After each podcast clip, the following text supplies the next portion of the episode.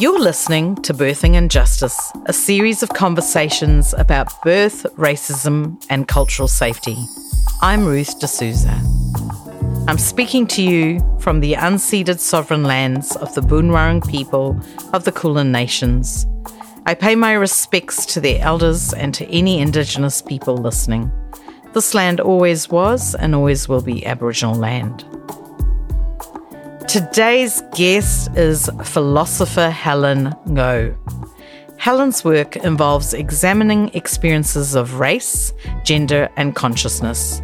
So, in this episode, we're going to talk about embodiment and bilingual and bicultural parenting. Before we begin, a quick note that some parts of this conversation may be distressing for some listeners. All right, let's get into it. Great to have you here, Helen. And I'm wondering if you can tell me why you care about birthing. Thanks, thanks very much for, for having me on your show, which is which is just a truly wonderful show, I have to say. Um, so I, I care about birthing because um, it can be a really profound and transformative experience. Um, and one where uh, we tend to think of the new relationships and the new roles that come from the birth of a child.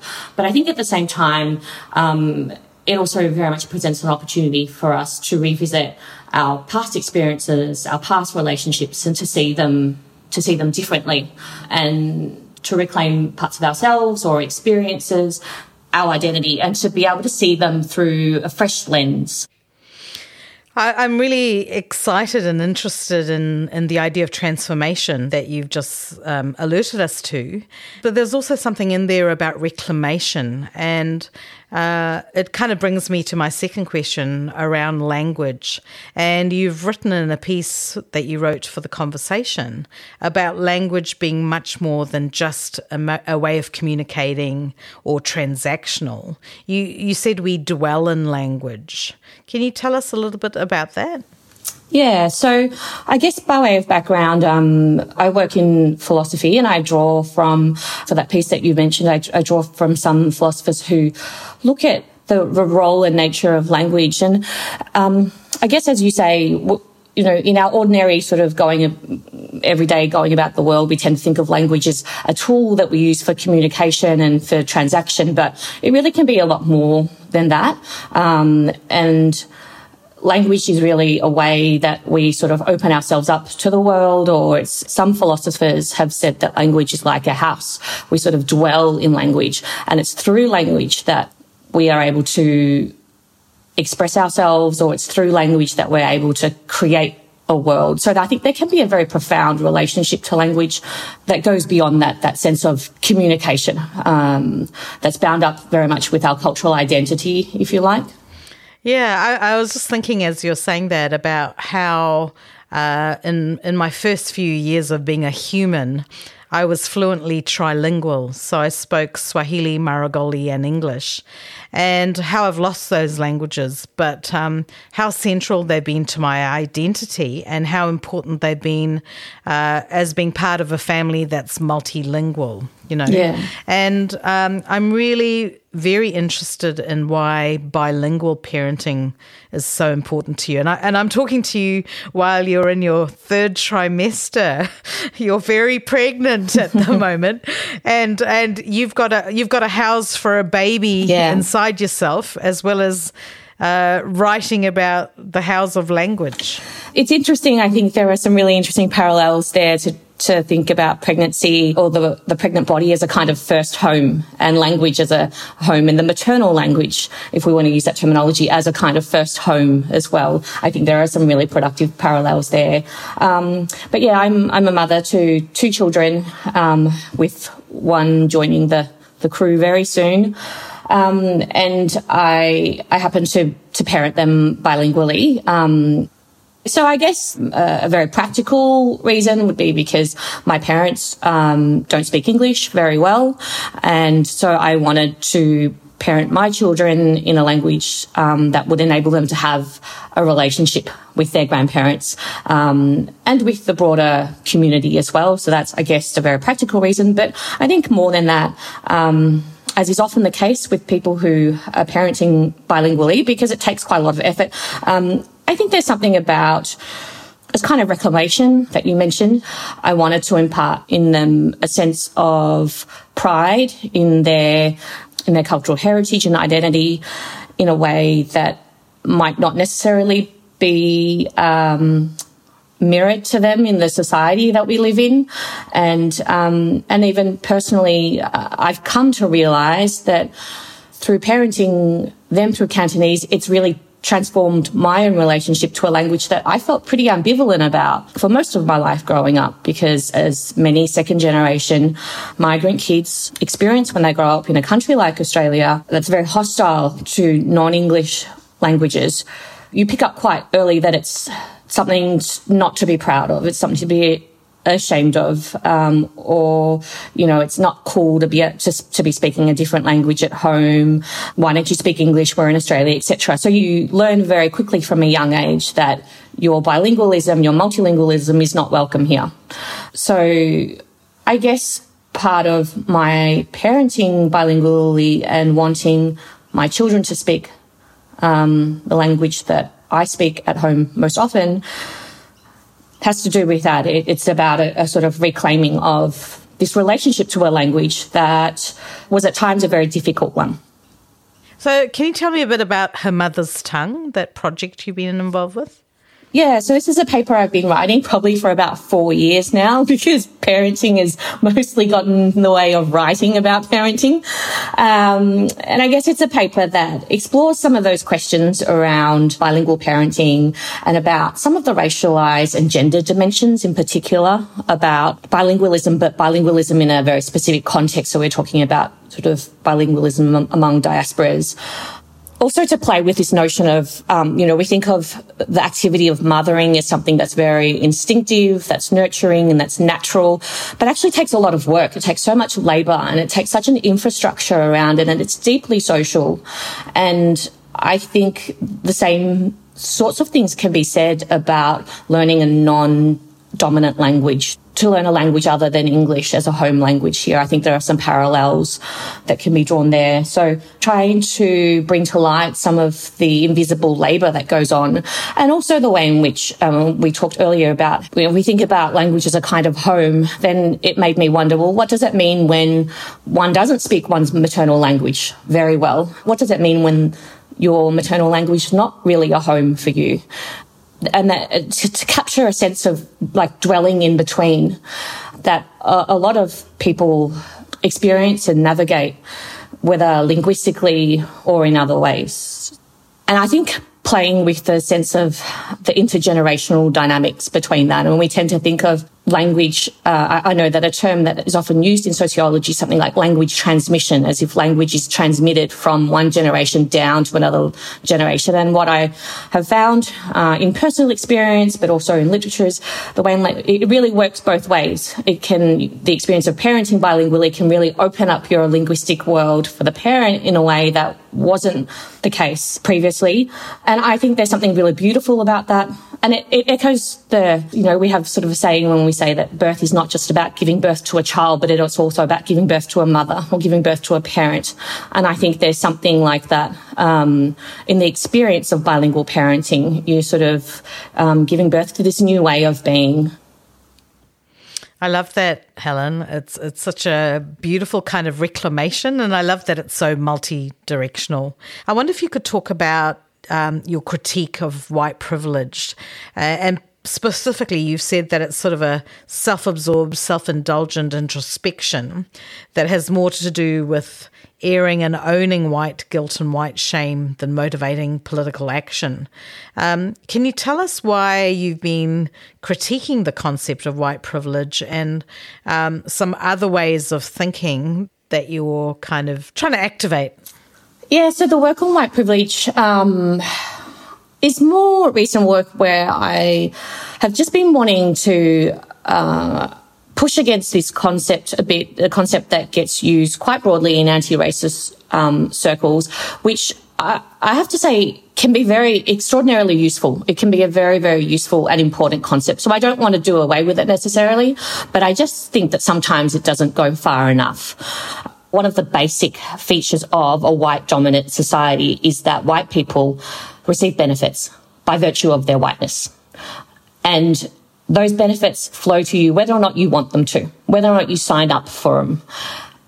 If we start talking about some of those benefits as privileges, it assumes that that might be something that you can refuse, um, or you can you can name, and therefore that sort of solves the problem. Whereas that's not the case our society is organised in a way that certain benefits flow to white people, regardless of whether or not they want them to. And I think that's where the language or the concept of white privilege can sometimes distract us.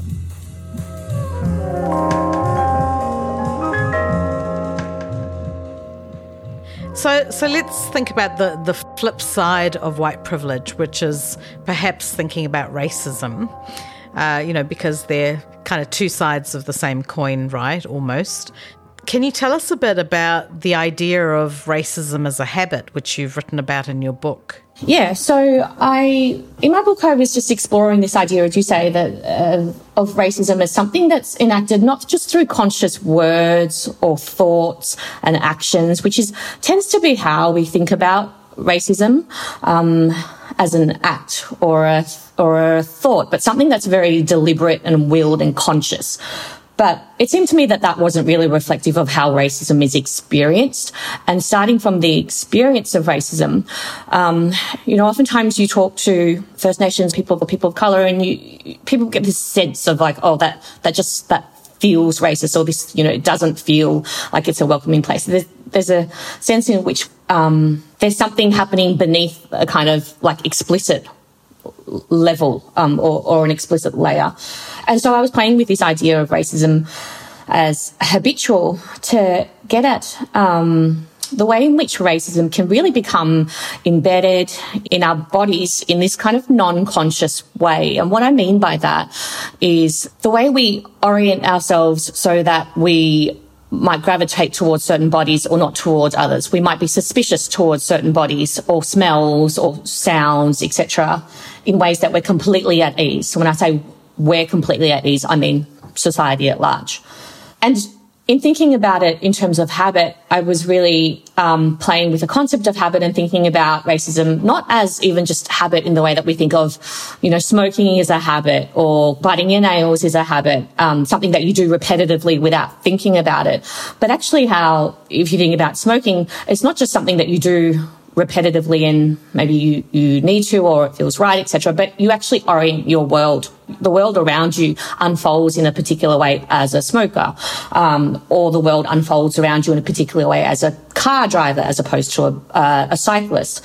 And it seemed to me that that might be a useful way for thinking about racism as the world you, you, orient your world in a particular way as someone who who's white in a white dominant society or someone who is racialized and who has to navigate a white dominant world so thinking about racism is actually a habituation, a way of inhabiting the world. And actually to circle back on our our uh, discussion on language really as a way of dwelling um, in the world as well. Yeah. So so I'm I'm kind of you know like um, for me just hearing about um, racism as habit was just, super super helpful. Um, how does sort of institutional racism come into that then? Yeah, it's a really good question. Um, I think oftentimes in anti-racist discourse, we can have too stark a divide between the personal and the institutional or the personal and the structural. Some people who work on institutional racism say, you know, we're sort of too misguided if we think of racism as a, as an individual problem or, or something that happens on the level of interpersonal relations.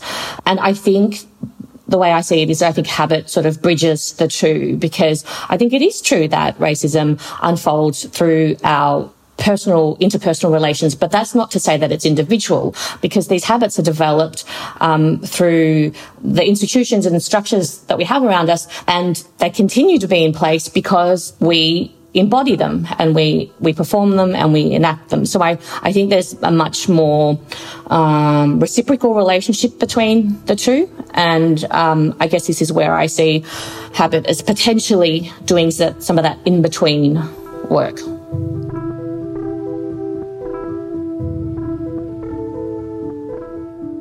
I, I want to ask you about embodiment and feminist philosophy. And I'm interested in, in how this relates to the transition to parenthood and maybe your own experiences. Yeah, so I think some of the important contributions that have been made by feminist philosophy start by looking at the experience of um, women in a patriarchal society, and that can happen through many ways. So, for example, there are some feminist philosophers who take up the experience of pregnancy and birth and parenting and working from the bodily experience of those events really challenge the way we think about ourselves as humans and who we are and, and how we relate to one another. So, for example, um, there are feminist philosophers who have done some important work on pregnant embodiment and thinking about how pregnancy is this really it's one example where you, you have this kind of fusion of the self and other. For example, a fetus growing inside a, a, person who is pregnant who sometimes can, you know, undergo so many bodily changes, experiences the movements of the fetus, their bodily boundaries, etc., being blurred in the way that it really challenges this very dominant orthodoxy of persons as individual, as separated from one another, and uses that as a way to think about how deeply relational we are. Do you do you have any reflections on habit in birthing spaces and contexts, or in how habit-based critiques have informed your experiences of birthing in its institutions? I know that a lot of your work, for example, looks at how birthing spaces cater for certain people of certain bodies and not people of other bodies, and I think that's an example of where some people. Um, most often white, cisgendered, able bodied experiences of birth and the environment is one where their body doesn't it's not called into question or their body doesn't become a problem. So they can interact with medical professionals with a sense of ease. They can they can interact with medical professionals, for example, with a sense of ease or without um, the sense of being interrupted by one's body. You can look at um, birthing literature or advice and always see your image reflected and feel very much at home or feel very much at ease in these spaces. Whereas I think that there are some people for whom that's not true, whether that's because they very seldom see their image in material that's that's there to help support um, birthing people. And so have to project themselves into it or they are working with um, professionals who don't know how to cater for their bodies. And so the body itself even though eh, if we want to talk about in the example of birthing um, you know the, the, body is preparing itself to birth or is tasked with birthing and yet is kind of confronted with or juggling all these other additional things that aren't problems for some people but are problems for people whose bodies are non-normative uh, as a very specific embodied experience, which you are mm. living in right this second, literally. Um, has birthing or parenting offered you new kind of philosophical avenues for insight and knowledge? Yeah, that's a really good question. I think so. So I, I think, you know, the experience of pregnancy, but also the experience of parenting, especially in the newborn phase, it, it does, um, it's such a rich and fertile sort of period for philosophical reflection, but you're so exhausted that you can't you can't quite um, you're too exhausted to think philosophically in that period. Uh, at the same time, um, but it does. I think, especially the experience of um, your your body and the, the changes that it goes through during per, um, pregnancy, but also in the postnatal period um, you know, our bodies are so leaky. Our bodies are so, um, there's such a blurriness to it, especially for a newborn, the blurriness between your body and your baby's body, and they're so codependent. And I think that really, for me, just um, brings home this very fundamental relationality that we have, that we're so um, enmeshed in one another. And philosophically, that it's, it's a really profound and simple fact that we are all birthed by another person. Um, I remember in one of my philosophy classes when we were thinking about life and death and how philosophy tends to have this necrophilic tendency. We always like to think about death. We think philosophy is about thinking about, you know, the, the meaning of death, etc. And I remember one of my professors saying, it's interesting, isn't it interesting to think about how death can be, technically, it, it, theoretically, death can be a solitary event. You can die alone. That's possible you cannot be birthed alone. And I think there's something really fundamental in that. There's just such a fundamental relationality in that, that we are related to one another. But I think maybe through thinking about this in tandem with the work on language as well, it's not just that we're related to one another, it's that that relationship changes you as well. Um, so it's not just the fact of relationality, but that that makes you a different person or it makes you a different kind of person. Helen, thanks so much for sharing your thinking with us. As someone who's interested in racism and how it's felt in the body, I'm personally really struck by your work. The point you make about how the racialized body is habitually not at ease and not at home makes a lot of sense when I think about my own research with migrant mothers and how pre or postnatal care excludes some parents.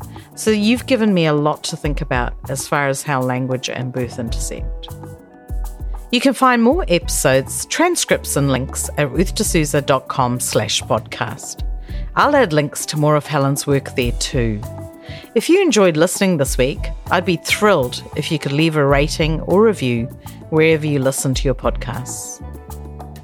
Next time on Birthing Injustice. One of the reasons that pregnancy and childbirth are such significant life milestones is that they are hugely social life milestones. They're life milestones that require other people to participate in them. They bring you into interface with people and communities and families and services in a totally different public way. And to do this now in a global public health emergency, even in my position of enormous privilege, I have felt a loss around what it has meant to do so much of this alone.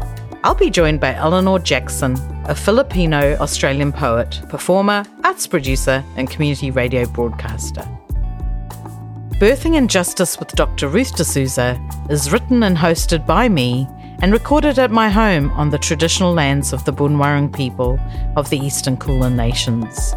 Sound design and mix by John Chia. Artwork by Atong Atem. Design by Ethan Sang. Theme music by Raquel Solier. And produced and edited by John Chia. This podcast is supported by funding from the RMIT University Vice Chancellor's Fellowship Program. Thanks for listening. We'll be back again soon.